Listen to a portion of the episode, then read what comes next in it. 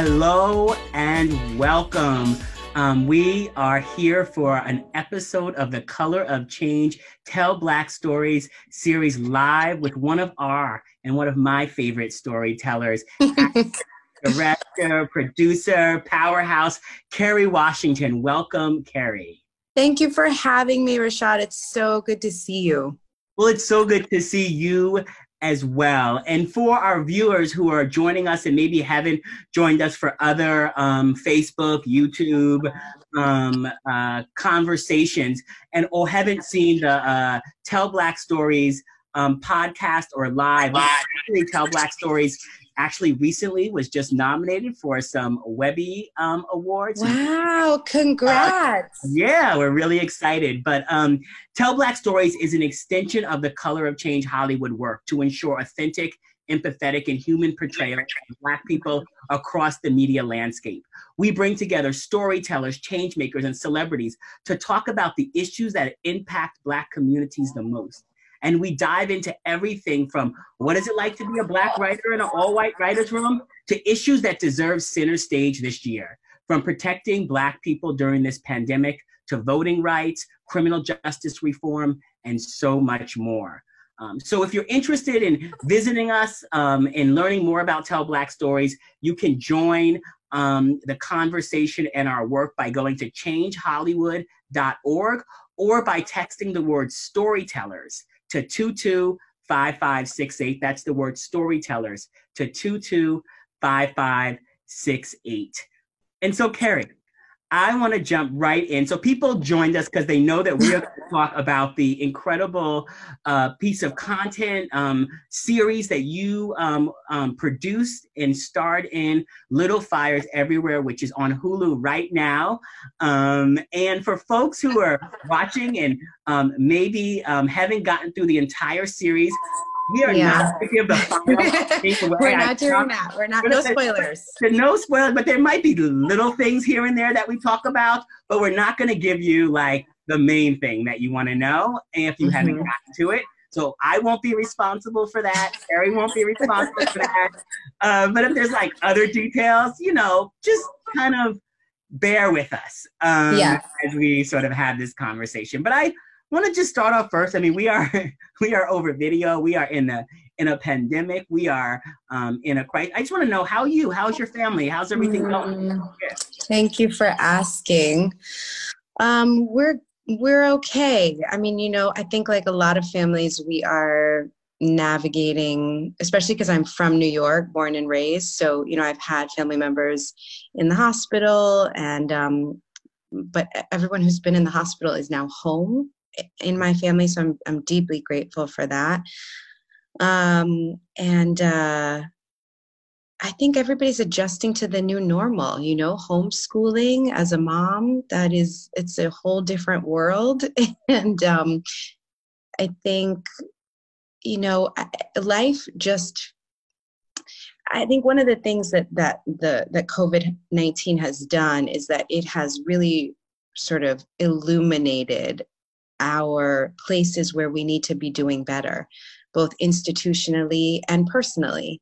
Um, I think about the ways in which we we faced with this virus, we we have to confront the inequities in our culture, whether it comes to healthcare or access to Wi-Fi or um, you know childcare but also even just with our own friends and family like are we connected and in touch with the people that we care about most? Are we present for our children? Are we um, treating the people who do the work that keeps us alive and safe? Are we treating them with dignity, both personally and institutionally? So I just think it's a really intense time for reflection and all of us thinking about how we can do better and then trying to do better.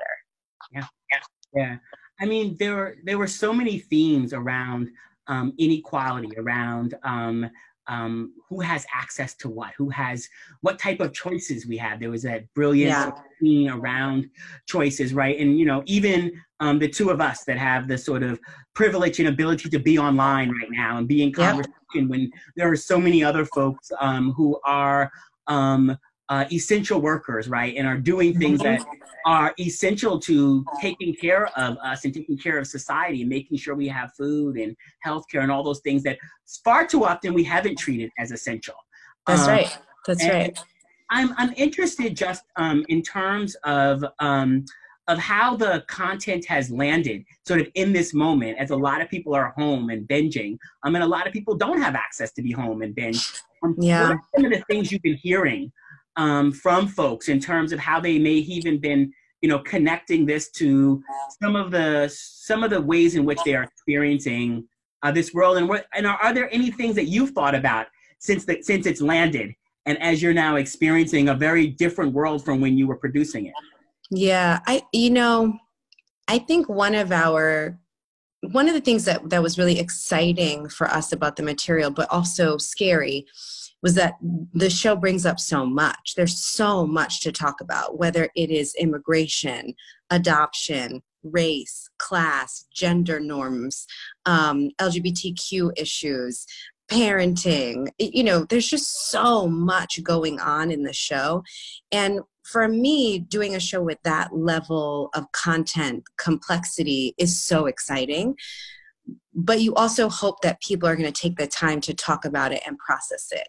That when things get triggered, that they have the room to be unpacking it, you know, on their own and with loved ones. And so, strangely, this pandemic has really created an environment where we're putting these issues out there and we know that people are dealing with them because people have not everyone but a lot of people are having the space and the time to really unpack what we're bringing to them.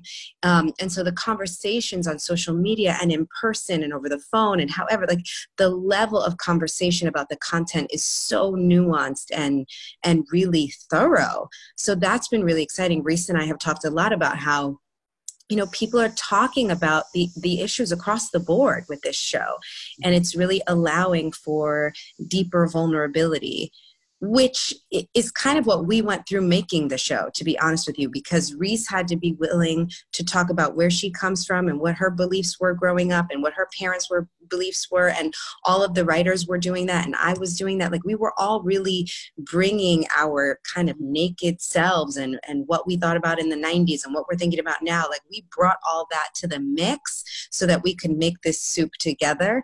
Um, and so now that now seeing other people take the content and be willing to do that themselves, to be willing to share of themselves vulnerably online and with each other, that's been just extraordinary. Such a gift. Very, very fulfilling. So, you know, I love how you talked about there was so much in the book and there was so much in the content, and then you all decided to add more. I right? know. you all decided to add more because Mia wasn't actually black, right? Yeah. In the book. Um, That's right. I mean, Celeste, it's interesting. Celeste Ng, who's the brilliant writer who wrote yeah. the novel, yeah. she has said that in her heart, Mia was always a woman of color. Um, and and that she thought she she imagined Mia as being other from Elena and even from Bebe because she shares ethnicity with Bebe as an Asian woman. Um, but she she to her to her um courage i mean really what, what am i trying to say? Like what she did that I thought was extraordinary was she didn't try to write in the voice of a black woman because she felt like she couldn't. Um, and so she kind of wrote Mia as this sort of general other, and we know that she's other based on class and other in other ways. Um, but she didn't try to have a black woman's voice when she didn't feel like she could. Um, but when it was really Reese's idea, Reese and her producing partner Lauren Neustadter, they had the idea to ask me to play Mia and to invite me in as an actor and a producer. Um, and yeah, it just added to to the complexity because I think a lot of what the novel is about is it's about how you navigate difference, right? Very different kinds of mothers who come from different parenting ideologies, different classes, different traditions, different kinds of employment. You know, they were just, they're so different. And so we added in the explicit difference of race as well. And I think it just, it added to, to the juiciness of the show you know, it's like there was an interview that I read from the author um, that sort of struck me because it was so um, interesting about that piece of not wanting to write uh, for a black character and not really being able to dig there. But also speaking to this idea that as a person of color, she knew white people. Like she, because yeah. a person of color to navigate the world, you yeah. have know white people. It's interesting because we do a lot of work around race in the writer's room at Color of Change mm-hmm. through our program and trying to both tell the story of the lack of diversity, but also support uh, creatives, um, particularly black creatives, and getting into writers' rooms and challenging sort of the systemic um, exclusion and so I was just really interested that she felt really comfortable writing for white characters because we have to know. Well, we you have to yeah. right, like you we know the oppressor. That's what double consciousness is. Is that we we don't get away with having one consciousness. You have to navigate the colonists. You have to navigate the oppressor. So as a woman of color, she knew she could write whiteness because we don't get to survive in hegemonic culture if we can't. But but knowing that there was this other pocket of otherness that she had enough deference and respect for to say like i want to i want to dance near it and honor that there is other otherness but i don't want to act as if it's a voice i can authentically write. I just i think that's a really beautiful I think it's something beautiful about Celeste and, and exciting that Reese and Lauren, in reading the book, could could intuitively know that they had to dig deeper in in their ideas about who Mia should be. Yeah, in the writer's room, in the kind mm-hmm. of like development, right?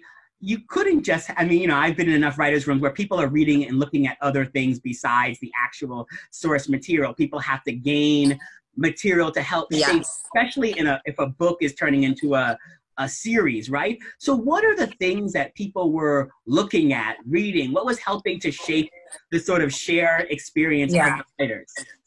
So our writers' room was led by Liz Tigelaar, who is she's so brilliant and so generous. She's a, a, truly generous leader, and she had an eye toward diversity in the writers' room in every possible way. So meaning she had all different kinds of parents fathers, mothers, mothers who came through being a mother biologically via a surrogate, via adoption. Um, she had folks from Ohio folks from urban centers. She had an eye toward um, having LGBTQ representation in the room and not in the room, Black women in the room, um, Asian folks in the room. Like she really felt like she wanted to have eyeballs and um, and consciousness that could reflect all of these areas that we were going to dig in. And and also not just one black writer in the room right? Like we had many different kinds of black women in the room who could um, bring lots of different kinds of experience of blackness to play. Yeah. So you know as i as i was watching and another thing i was struck by was the both the sort of how the characters of the kids developed right mm-hmm. we oftentimes don't always see the sort of relationship from between kids and parents in sort of a full spectrum where the kids are their own people and the parents are their own people and yeah. you're seeing kids from a strength-based perspective like you're seeing them from their full selves and and and i felt like each of the kids had their sort of own very clear arc right their mm-hmm. own their yeah. own um, their own ideas about the world and how the world should be even as they were sort of developing and i'm interested in sort of how the adults sort of help to in the writers room help to sort yeah. of bring together this very diverse group of uh, characters yeah. I mean even that i mean you know some of the writers themselves had been adopted. Some of them grew up in ohio. Some of them um, i think one of the things we learned is that this happened we were in a pre-production meeting. I think we were meeting with different directors and Reese and i were looking at costume boards. We were looking at pictures for wardrobe for the teenagers and i was like oh i had that jacket. And she was like i had those shoes. And all of a sudden we were like oh we're playing our mothers because we were kids in the 90s. So I think there was, for a lot of the writers, there was a real sensitivity toward these teenagers because it was our music, it was our clothes, it was our world. So writing those teenagers was was really writing ourselves 20, 30 years ago. Um, and and and I think there was some real um, a different kind of love and respect for those characters because of that, because we knew we were writing us um, or we were playing casting us and that we were playing our mothers so there was a lot of um, interesting compassion and empathy across generations because we were we were we really were dancing in each other's shoes. Yeah i graduated from high school in 97 and so i Yeah. was i was taken right back to Yep. like some of these moments like the music and the scenes Yeah. like i mean part of it ptsd part of it nostalgia exactly Exactly. all those things are like are real you know um you you have been very visible in your activism outside of your um your sort of your your creativity your creative work and and you've worked to like combine those things i'm interested if as you um as you took this on and as you were thinking about the layering of storytelling how are you thinking about how it was connecting to the work you've been you've been doing out in the world and and the the, the kind of issues and themes you've been trying to give voice to, get people to care about, make people stand up for?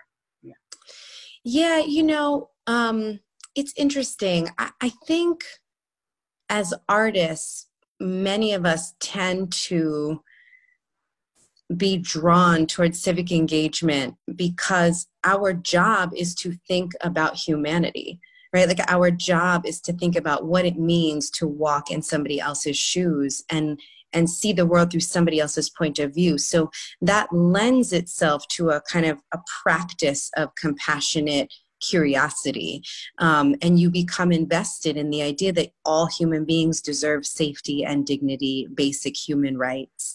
Um, so i I don't know. It's it's it's a bit of a dance for me, and every project is different. You know, we have some projects at Simpson Street that are that are more explicitly political. Um, like we just did a documentary on the ACLU that's that was at Sundance, and um, that will come out this summer.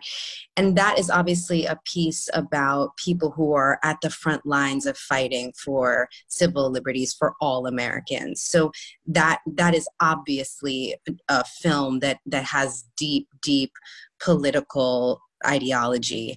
Um, a show like this for me, the politics are in the humanity. So I guess it's funny i've never had the privilege of being apolitical in my work as an actor because you know when you as as a person who comes from a disenfranchised community when you bring three dimensionality to your character and you demand that your audience see you as fully human that's a political act. So when i did save the last dance and i was playing a, a teen mom in inner city chicago I knew that my job was to make audiences fall in love with Chenille, to love Chenille, to want to be Chenille. And I knew that that was a political act because it was at a time in this country where we were trying to do abstinence only education, where we were cutting funding for teen moms, where we were um, trying to cut social services that, that a character like Chenille would rely on to raise her child. So by me making you see Chenille and love Chenille, you were forced to think of, of an American that you, not you, but but audiences would be forced to see us, right? To really see us and to love us. So anytime that I put myself at the center of a story and demand that audiences see me and hear me and value my experience, whether you love me or hate me, but value my humanity, as a black person, as a woman, it's a political act. No, that's that is like that's so clear and i think that in many ways as, we think about our work at tell black stories right it is about having specific authentic portrayals right and even though mia's character wasn't actually sort of written directly as a black woman right when you all translated her to screen as a black woman you just didn't like make her make her black without any backstory or any no connection. listen there was in the first edit of the pilot um I wasn't happy with the first edit. And and it was interesting because in order for me to communicate to my fellow producers and to our editors what was missing, it was vital for me to have black allies on the producing team.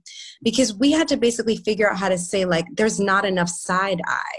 And like how do you communicate that to an editor right? Like like i know you want people to like mia but i'm telling you that as a black woman when she says my mother segregated this school and she just says that on her face we're like randomly i'm going to have side eye about that. And and you might think that it's hostile um other producers editors like but i'm telling you like if, if we don't give our black audience that they're not going to understand what mia's thinking. Like you you gotta you gotta know not just what mia would say but how mia listens um what she hears and how she hears it. And i had fellow black women on the producing team in the writers room that i could say like watch this with me. How do we convey like what are we missing? How do we communicate that?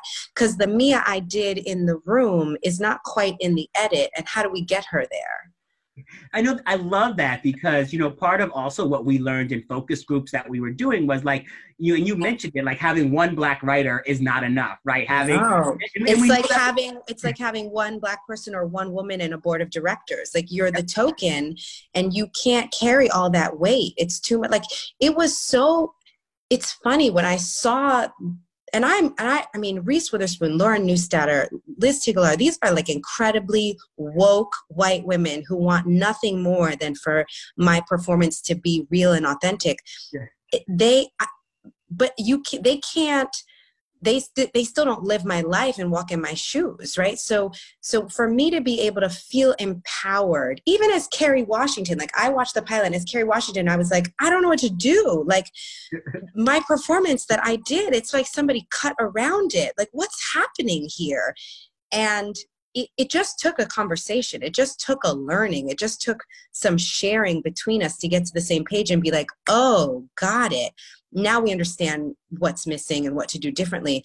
But it was so much easier for me to make that happen with another person in the room because i'll tell you it it was um it was hard for me. Like when i when i saw that first edit i was like it made my heart hurt because i realized that i realized that the mia i had created wasn't actually being seen by some of our collaborators. And um, and the work to make that translation happen it's an emotional ride to say to people that you're working with and that you love like i need you to see me differently. I need you to acknowledge the work but acknowledge the character and her journey her arc differently like that takes a lot of vulnerability um yeah. As I as I have seen people that I love and respect um, on social media, like in love with this series the way that I am, and like being like, oh yeah, they're I think that that what you're describing actually is the gap, right? Is that that that space, that space between sometimes content that could have hit the mark. Yes. We recognize that it was um it was maybe about us but not for us That's or not right. and not by us. Not by mm-hmm. us. Exactly. Mm-hmm. And so what I think what you're also describing, right, is all of the ways in which um there has to be sort of a 360 engagement or else we don't mm-hmm. have it we actually don't get to um, something that people can fully experience. That's right. That's right. And what was tricky and so exciting about this project was Reese's people, her demographic, her audience, they needed to see and understand and buy into her as much as my folks, all our gladiators and other audiences needed to see and buy into Mia. And so we were doing a dance where Elena, where you could believe Elena and you could believe Mia, and our audiences could buy in and feel like they were seeing themselves in this joint story. And it was a really, really special dance. I'm, I'm so, I mean, Reese and I are friends for life. I'm deeply, deeply grateful to her as a partner because we um, we really fought for each other and for ourselves, for the for both of those women, for there to be room for both of, of those women to be fully realized, and not have this be like a white woman's story or a black woman's story, but like how do we, even down to the music, like how do we make this a story where everybody has a seat at the table and belongs and feels seen and heard and valued and loved and and human. Yeah. I mean, as we think about right the stories that we tell, the the American story, the the fuller story of our connectedness, and to be clear, our disconnectedness. That's right. That's there right. There is so much. Um, there is so much richness, richness in this content, and there's so much richness in what we're experiencing as we head in this moment, and we think about the sort of ways in which we're experiencing our families, the ways in which we're thinking about the election, the ways in which we have mm. to engage around so much in the world. And so as we sort of wrap up um, this discussion, which feels like it just we just started. I know. I'm like, what do you mean wrap up? What? I want to hang out with you all day. Yeah, I know. I'm like, I'm like, but we hopefully we hopefully will do this again soon. But I first want to thank you because when you first told me about the project at Sundance and um, and you were like, you have to see it. Um, I was instantly like, like sure, sure. Um, but I, I, I, like sure. I did, yeah. But I said sure. But I initially saw, I think maybe a trailer on the side, and I didn't know all the elements. And when I yeah. first saw that that first, um, when I saw first saw the first episode, I was like hooked and spent um like a little bit too much time um, one night digging into multiple episodes, and um, um, my staff had to deal with me the next day. But as we think about it, you know, a lot of our work at Color of Change is rooted, especially a lot of our civic engagement work, is rooted in this idea of Black joy, which for us is not the absence of pain, but the presence of aspiration. Not just what we are fighting against, but what we are fighting for.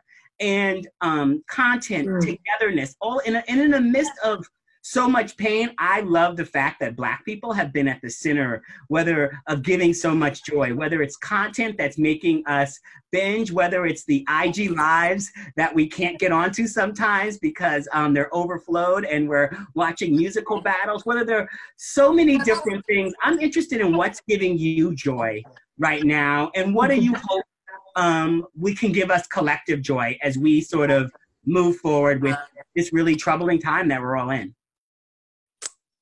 Such a great question to end on. Um, you know, like I said before, I feel like this crisis is really shedding a light on on the places that that need us to show up more and better. And um, I'm really grateful that that I'm being called on in my family, right? Like that as a mom, mm-hmm. um, that with the help of a lot of online teaching, but that I'm I'm homeschooling these kids of mine, and um, creating some structure and safety and room for them to have joy. And that is bringing me a lot of joy um, being required to spend more time and be more present with them is you know the privilege of a lifetime quite honestly. Um, and and to do it with a real sense of um, like that all we have is today you know that we really what we have is today so making time for for these kind of conversations and continuing the work because i want to continue to keep my my company afloat because i have people who work for me who i want to work for them right now so that they can yeah. keep working with me and for me but also to be really present for my family in in in deeper ways and um I'm, I'm very, very grateful for that. I've also been, I highly recommend this if people have the time because we're all home in the evening. Um, I've been interviewing my parents and recording it. Um, and it feels like, you know, there's never enough time to, to talk to our parents, but like to really be able to ask them questions and have them ask me questions and learn things about them and, and just have it you know for my great grandkids i feel like there's there's been stuff written about me but but to get their lives recorded um, for my kids and grandkids and great grandkids it, it's just it's, it feels really special that's beautiful i hope i hope folks who will take that up i know that um, i am um, yeah. and and so, is before we close, anything else people should be looking for from you? Is there anything else people should be keeping their eye out uh, yeah. from Simpson Street. Beside, they, they, I know the ACLU documentary is coming, but yes, yeah, so that's called The Fight. So please look out for that. We're really proud of that. Really excited. Um, I'm almost done filming a movie called The Prom uh, with with Ryan Murphy. We have three days left on shooting, so we got shut down in in this stay at home time which is super important but uh so that'll be coming out and we're just yeah we're just you know working away. Yeah, we have lots of exciting. I, have a film in development with Sterling K. Brown that we're hoping to get off the ground. So um, it's at Lionsgate, but we're just we're hoping we get to film it sometime soon because it's it is just really fun and I love him. So yeah. We're going to be looking out for all of that. Thank you so much. Thank you, Rashad. Thank you for all you're doing. Thank you for all that Color of Change does to impact culture and to just be there for Black folks and to love us and to, to honor us and to fight for us. You know, I'm a huge fan of yours. So thank you for having me that that really means so much and for folks visit us at changehollywood.org if you're at home if you're watching this on your phone or you want to engage in the effort to stand up around um, the fight to protect Black communities as we respond to this crisis, visit us at theblackresponse.org. Theblackresponse.org is where there's a wide range of campaigns, federal, local, and, um, and community based. They're all about helping Black communities thrive in this moment and fighting for the type of protections that we deserve. So theblackresponse.org. And then, of course, you can always text storytellers to 225568 to learn more about our Hollywood work. Kerry, you are the best. Thank you so you much. You are. Thank you. And thank you all for joining us, and we will see you next time. Mwah.